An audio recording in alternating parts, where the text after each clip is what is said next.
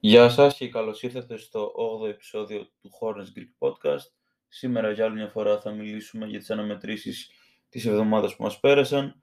Αυτή η εβδομάδα ήταν ε, προφανώς λίγο διαφορετική από τις υπόλοιπες. Τα δεδομένα άλλαξαν από το προηγούμενο podcast που είχα πει ότι περίμενα 1-2 ή 2-1. Το 1-2 ήρθε, αλλά βάσει των απολειών πρέπει να είμαστε πολύ ευχαριστημένοι θεωρώ και από την εικόνα της ομάδας και από το ότι καταφέραμε και πήραμε μια νίκη, αλλά θα τέλος πάντων θα τα σχολιάσουμε τώρα αυτά. Ε, να πούμε ότι στην αναμέτρηση με τους Hawks έλειπαν ο Λαμέλο, ο Ροζίρ, ο Μακδάνιελς αλλά και ο Πλάμλι λόγω κορονοϊού.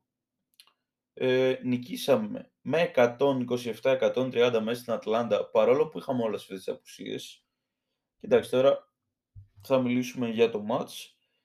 Ε, ο Hayward δεν έκανε και την καλύτερη εμφάνιση, δηλαδή δεδομένου των απολειών θα περίμενες ότι ο Hayward θα, θα κάνει τρομερή εμφάνιση.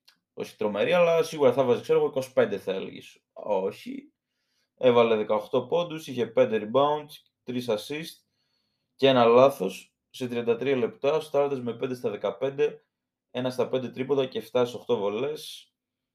Εντάξει, προφανώς σε όλο αυτό το διάστημα, πέρα από τη χθεσινή αναμέτρηση με τους Sixers, τη μία από τις δύο, ο Hayward δεν παίζει και τέλεια να το πω. Περιμένεις καλύτερα πράγματα από αυτόν. Τέλος πάντων, ε, προχωράμε στον Nick Richards που έπαιξε 7 λεπτά, μηδενική άμυνα, πραγματικά.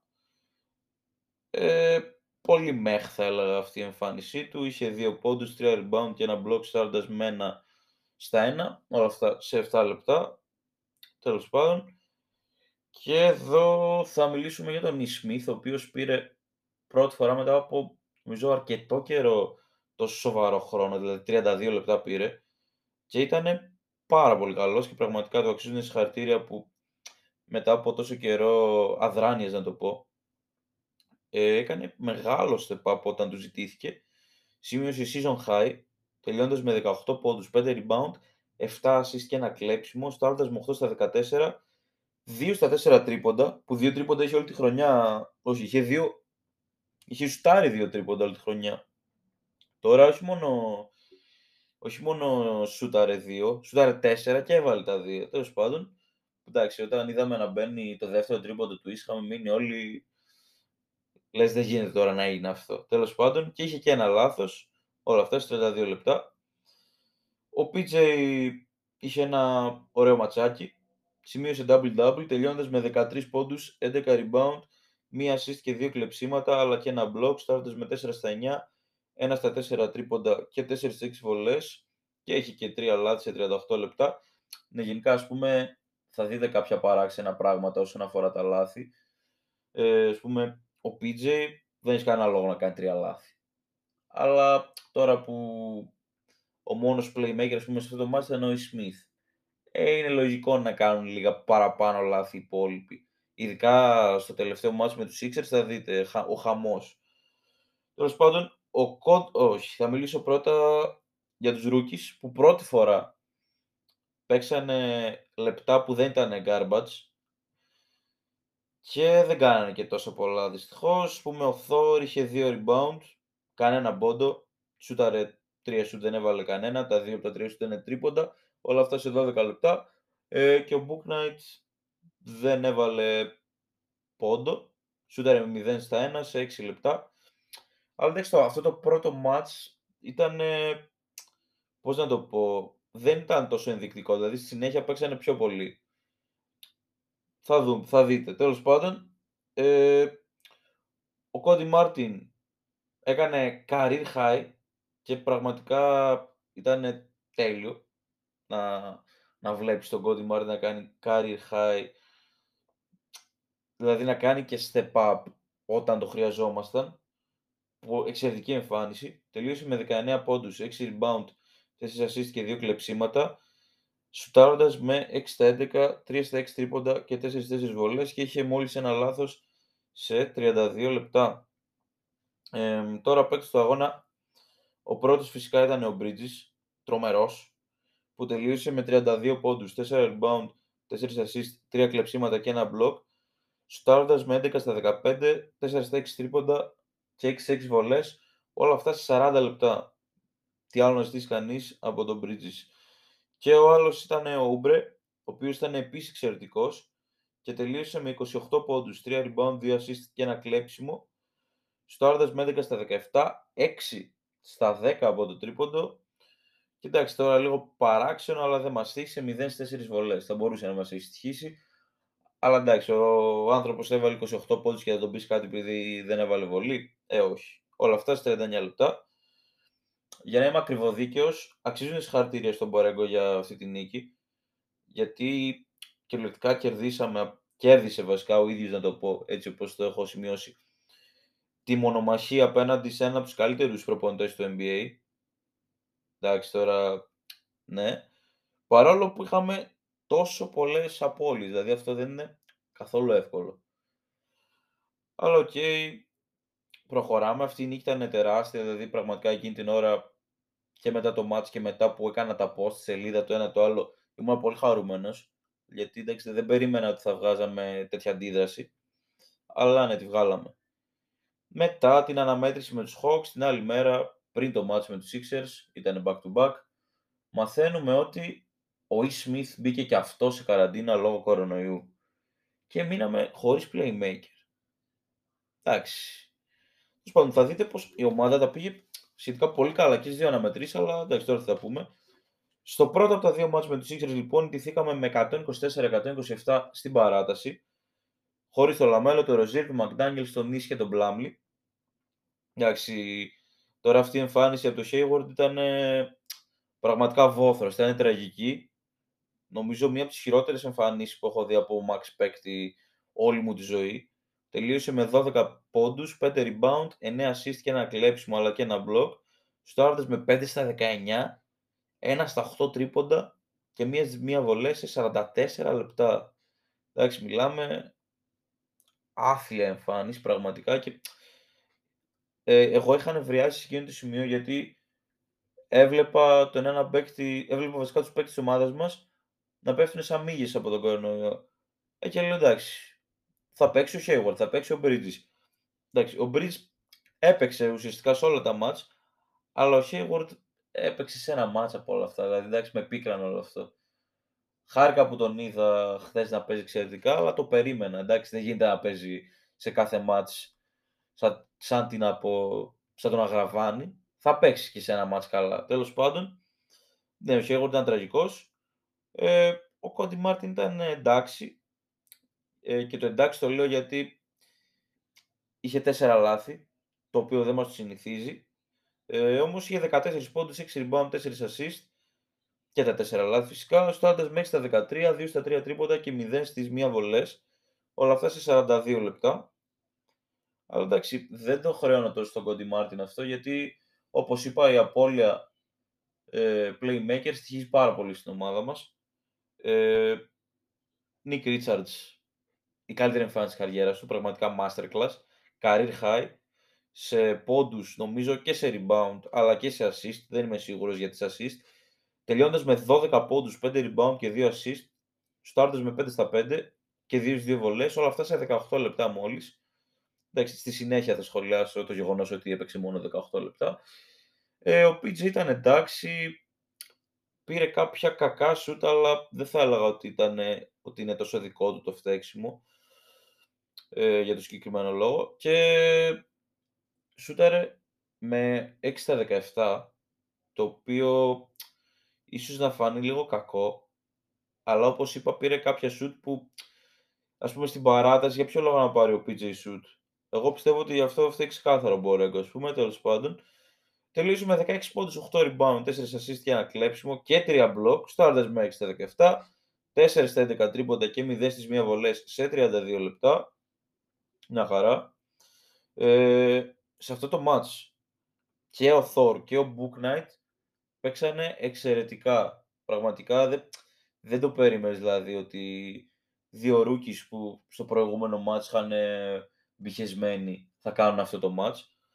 Ο Thor τελείωσε με 8 πόντους, 2 rebound, 2 assist και ένα block, στάροντας με 3 στα 5, 1 στα 1 τρίποντα και μίας στις δύο βολές σε 20 λεπτά και έχει προφανώς εκείνο το εντυπωσιακό πρώτο του καλάθι στη Λίγκα που ήταν, τι να πω, τελείωσε τον Drummond με ένα ανεπανάληπτο πόστερ και φυσικά ο Book Knight που αν και ξεκίνησε λίγο νοσηλικά να το πω, τελείωσε με 11 πόντους, 5 rebound και μία assist, φτάνοντας με 4 στα 8, ένα στα 2 τρίποντα και 2 στις 2 βολές και είχε και ένα λάθος σε 22 λεπτά και φυσικά εκείνο το, το put back κάρφωμα από το χαμένο τρίποντο του Hayward, εντάξει, είναι κάποια πράγματα που εντάξει, μπορεί ας πούμε, ο Book Knight όταν γυρίσουν οι άλλοι να κάνει 2,5 μήνες να πάρει ξανά σοβαρό χρόνο, αλλά όλοι θα θυμόμαστε αυτό το κάρφωμα, εντάξει, δεν γίνεται να το ξεχάσεις. Τώρα παίξει το αγώνα. Ο πρώτος φυσικά ήταν ο Ούμπρε, ο οποίος ήταν εξαιρετικός. Τελείωσε με 35 πόντους, 5 rebound, 3 assist, 4 κλεψίματα και ένα block, στάροντα με 13 στα 24, 6 στα 13 τρίποντα και 3-4 βολές. Και είχε και ένα λαθάκι σε 43 λεπτά. Εντάξει, βέβαια, προς το τέλος είχε κάποιες παράξενες στιγμές που έχασε ένα layup μόνος του κάτω από το καλάθι, πραγματικά μόναχο. Σούταρε ένα τρίποντο πολύ βιαστικά λίγο πριν τελειώσει το μάτς, αλλά εντάξει, είχε 35 πόντους ρε παιδιά, δηλαδή τώρα να γκρινιάξουμε για δύο φάσεις, αχαριστία είναι.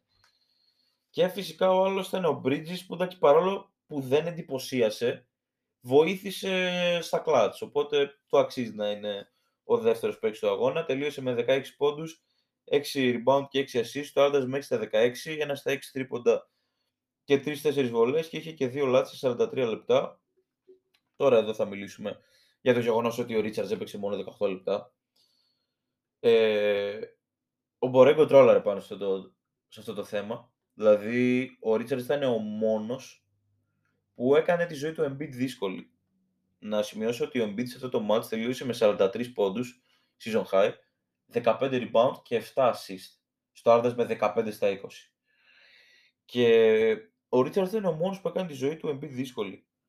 Αλλά πάλι ο Μπορέγκο προτίμησε να, να βάλει, ξέρω εγώ, ε, πόσο έπαιξε ο BJ, 32 λεπτά τον BJ και στην παράταση και, στα, και στο τέλος στην κανονική διάρκεια και πραγματικά ήταν ασταμάτητος. Έχασε ένα σουτ νομίζω όλη αυτή τη διάρκεια ο, ο Embiid. Ενώ όσο ήταν μέσα ο Richards, δεν είναι ότι τον ανάγκαζε σε χαμένα σουτ. Τον ανάγκαζε να μην μπαίνει καν σουτ και όσα πήρε, εντάξει, δεν πήρε καν πολλά, αλλά όσα πήρε το διάστημα που ήταν μέσα ο Ρίτσαρτ, αν δεν κάνω λάθος, ήταν, είχε 0 στα 1, 0 στα 2, 1 στα 2, κάτι τέτοιο.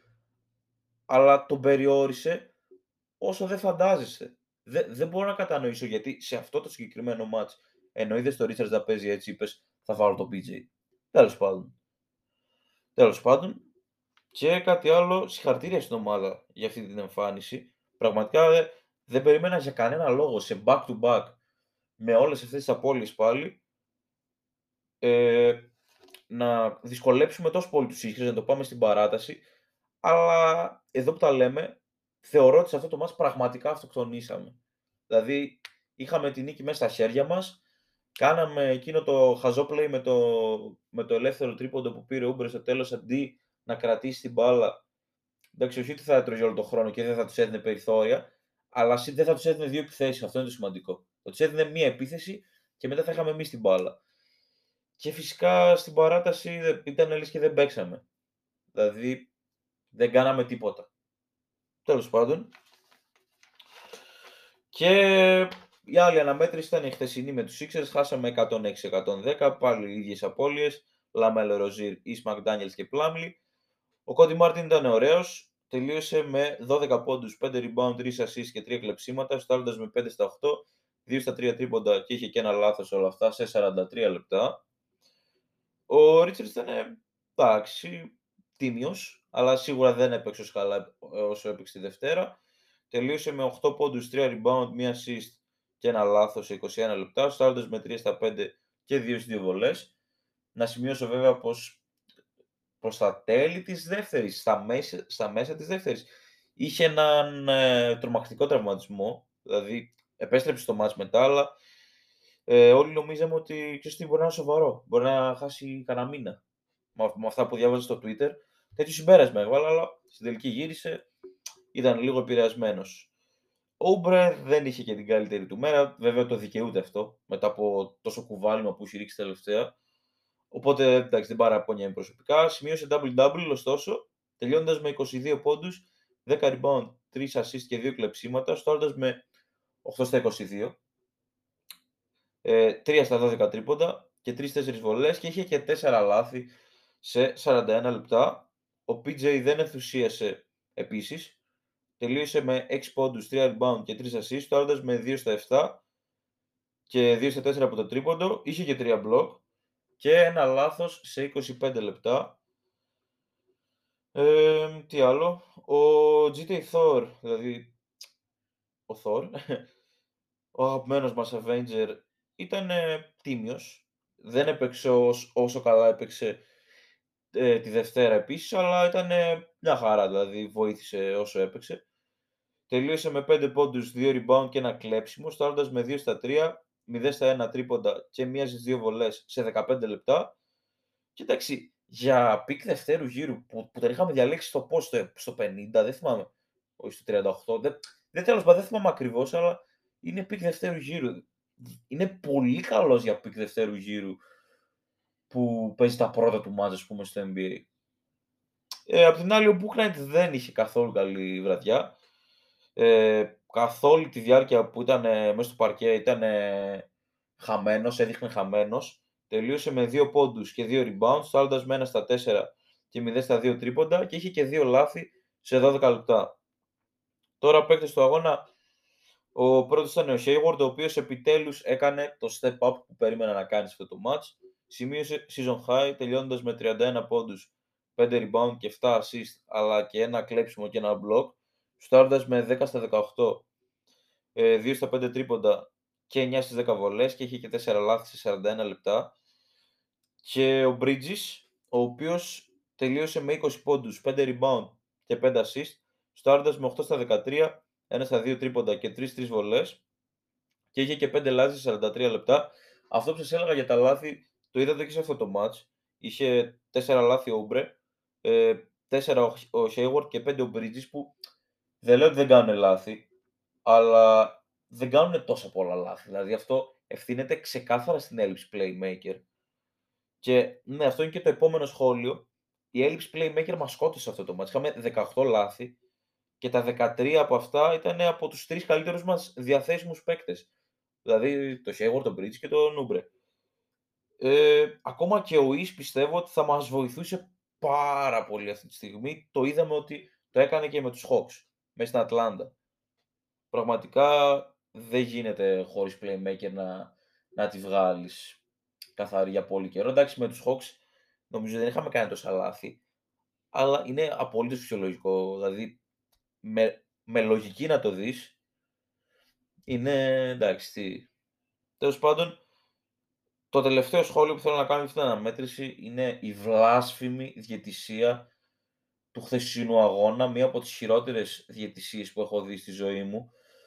Ο Καμερουνέζος σέντερ των Sixers που ακούει στο όνομα Joel Embiid είναι λες και έχει συγγενικές σχέσεις με τους διαιτητές.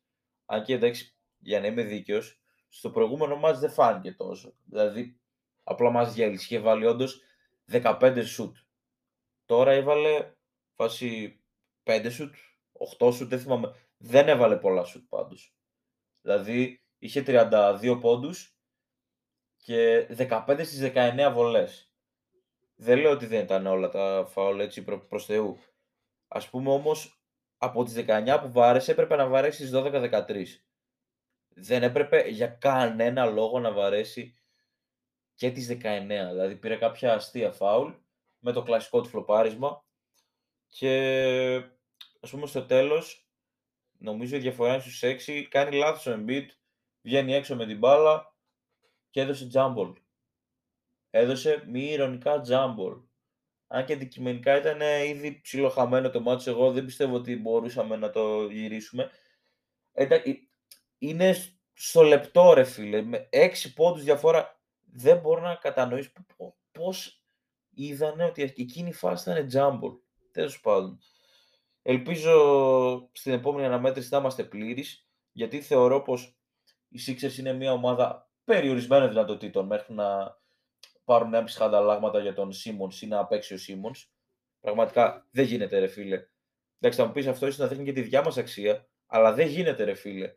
Οι Hornets να είναι, δηλαδή εμείς να είμαστε με χωρίς δύο από τους τρεις καλύτερους μας παίκτες, δηλαδή το LaMelo και το Rozier, και φυσικά κάποιους τίμιους ρολίστες όπως ο McDaniels, και να δυσκολεύεσαι τόσο, τόσο πολύ σε δύο ματς.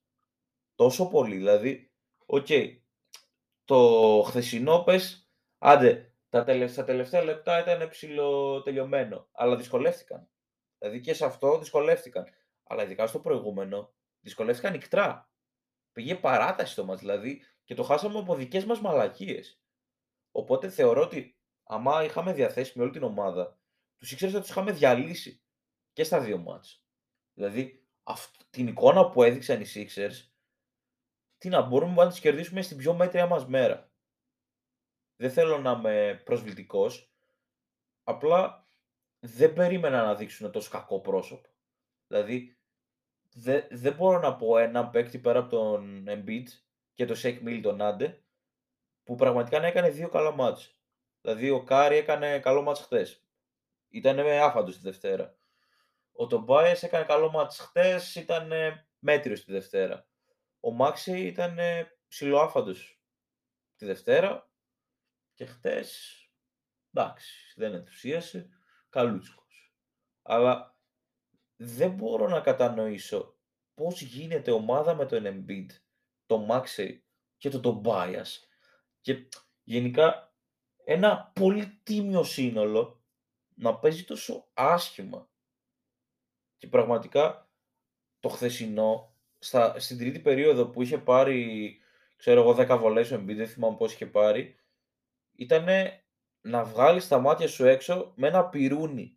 Ήταν τόσο άσχημο αυτό το μπάσκετ. Δηλαδή, πιο πολύ βλέπαμε να βαράει βολές παρά οτιδήποτε άλλο. Παίχτηκε μπάσκετ 12 λεπτά, βαρούσε Embiid βολές 14 λεπτά, ας πούμε. Απίστευτα πράγματα. Τέλος πάντων, δεν θέλω να γίνω με cry baby, έγινα ήδη λίγο, αλλά ήταν λίγο αναγκαίο τώρα, τι να κάνουμε; Ένα-δύο λοιπόν τα πήγαμε αυτή την εβδομάδα, καθόλου άσχημα, αν και προσωπικά πιστεύω ότι θα μπορούσαμε ακόμα και με όλες αυτές τις απώλειες να είχαμε πάρει την αναμέτρηση της Δευτέρας και να είμαστε στο 2-1 αυτή τη στιγμή. Να, είμαστε, να κάναμε 2-1 αυτή την εβδομάδα και να είμαστε στο 15-12 ουσιαστικά. Τέλος πάντων, ε, οι ερχόμενες αναμετρήσεις για αυτή την εβδομάδα είναι τρεις για άλλη μια φορά. Αρχίζει λίγο το πρόγραμμα και γίνεται πιο επίκης, θα έλεγε κανείς. Ε, η πρώτη είναι με τους ε, Kings στο Spectrum, οι οποίοι έχουν ένα ρεκόρ 11-14 και μετράνε τρεις σερείς συνεχόμενες νίκες, με τον Fox να έχει βρει κάπως τον εαυτό του τελευταία. Ε, μετά ταξιδεύουμε στη Δύση και πιο συγκεκριμένα στον Dallas, σε μια αναμέτρηση που ευελπιστώ να έχουν επιστρέψει μέχρι τότε ε, οι, οι παίκτες που είναι έξω λόγω κορονοϊού. Ε, αν και έχει ακουστεί ότι λογικά θα χάσουν και την αναμέτρηση με τους Mavericks. Αλλά εντάξει, ελπίδα, ελπίδα υπάρχει σίγουρα. Τέλος πάντων, ακόμα και να μην παίξουν θεωρώ ότι είναι αρκετά winnable game. Στο 12-12 οι Mavericks δεν παίζουν καθόλου εντυπωσιακά, δεν, ε, δεν τρομάζουν κανέναν αυτή τη στιγμή. Αλλά ναι, θα δούμε. Δηλαδή δεν μπορώ να προειδεκάσω ότι θα κερδίσουμε ντε και καλά, ειδικά με τόσες απώλειες, τέλος πάντων. Και η τελευταία αναμέτρηση είναι μέσα, στο, μέσα στους Spurs, που έχουν ένα ρεκόρ 8-15 αυτή τη στιγμή.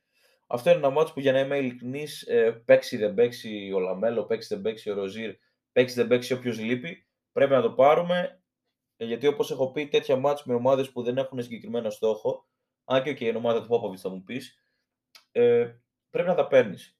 Δηλαδή, δεν υπάρχει κάποιος συγκεκριμένος λόγος για να, να πάμε στο Σαν Αντώνιο και να χάσουμε. Πραγματικά δεν, δεν μπορώ να σκεφτώ έναν λόγο. Τέλος πάντων, ε, όμως αυτή την εβδομάδα περιμένω είτε ένα 1-2 είτε ένα 2-1. Που άμα είμαστε υγιείς θα έλεγα είτε ένα 2-1 είτε ένα 3-0. Γιατί όσο και να τρομάζουν οι Mavericks λόγω Doncic, δηλαδή Εμένα προσωπικά δεν με τρομάζουν, αλλά ίσως να τρομάζουν άλλους μόνο και μόνο επειδή έχουν τον Ντόντσιτς. Δεν, δεν κάνουν τίποτα εντυπωσιακό φέτος. Δηλαδή δεν θυμάμαι να έχουν κάνει δύο-τρεις με νίκες. Δεν θυμάμαι πραγματικά. Εντάξει, ε, έχουν χάσει ας πούμε, και κάποια μάτσο Embiid. Ε, τι λέω, Embiid. Εφιάλτη με τον Embiid βλέπουμε. Ε, έχει χάσει και κάποια μάτσο ο Ντόντσιτς. Αλλά σίγουρα το 12-12 δεν είναι μόνο λόγω της απώλειας του Ντόντσιτς. Δεν παίζουν σε γενικές γραμμές τόσο εντυπωσιακά. Ε, ο Tim Hardaway Jr. νομίζω κάνει αρκετά χειρότερη σεζόν από ό,τι πέρσι. Το μόνο θετικό είναι ότι ο Πορτζίνγκης έχει βελτιωθεί πολύ. Αυτό. Αλλά νομίζω και αυτός αυτή τη, τη στιγμή έχει χάσει κάποια μάτια, δεν είμαι σίγουρος. Τέλος πάντων, ε, δεν θέλω να, να, να πω κάτι που δεν γνωρίζω.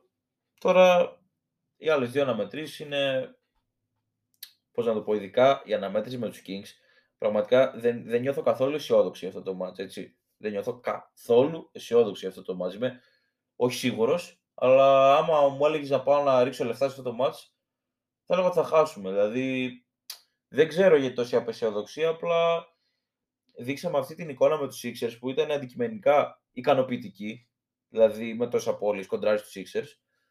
Ε, όμως δεν ξέρω αν μπορεί να κρατήσει αυτό. Θα το δούμε αύριο φυσικά. Μακάρι να βγω λάθος, αλλά δεν, δεν είμαι καθόλου αισιόδοξος. Τώρα για την αναμέτρηση με τους Πέρε έχουμε πολύ καιρό μπροστά μας. Θα δούμε πώς θα πάνε και τα άλλα δύο μάτς πρώτα. Οπότε, ναι. Αυτά είχαμε να πούμε στο σημερινό επεισόδιο. Ελπίζω να σας άρεσε. Θα τα πούμε την επόμενη εβδομάδα πάλι για να σχολιάσουμε τις αναμετρήσεις της αγαπημένης μας ομάδας. Ας ελπίσουμε να γυρίσουν όσο το συντομότερο δυνατόν όσοι λείπουν λόγω κορονοϊού και φυσικά να είναι πάνω απ' όλα καλά στην υγεία τους γιατί εντάξει φυσικά δεν είναι καθόλου εύκολο να περνάς αυτό το διάστημα της απομόνωσης, της καραντίνας κτλ.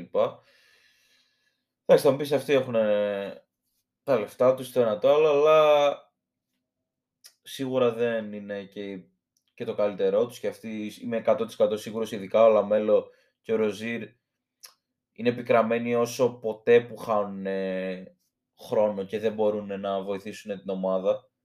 Γιατί εντάξει είναι καυλωμένοι για μπάσκετ, ψασμένοι για μπάσκετ όσο δεν πάει.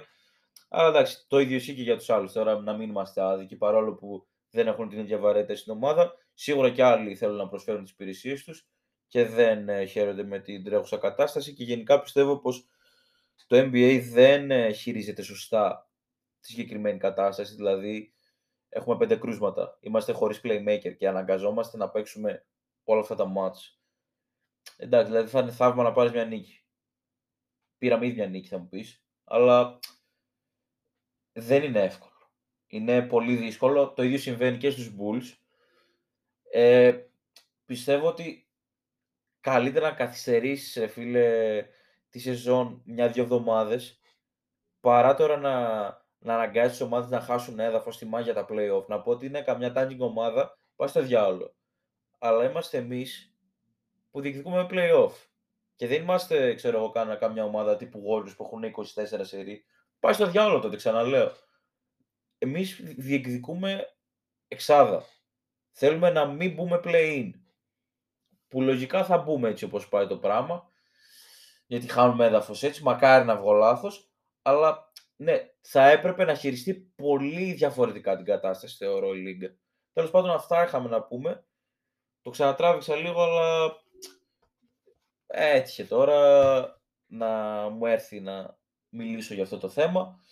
Ε, θα τα πούμε λοιπόν την άλλη εβδομάδα. Καλή συνέχεια σε όλους σας. Γεια σας.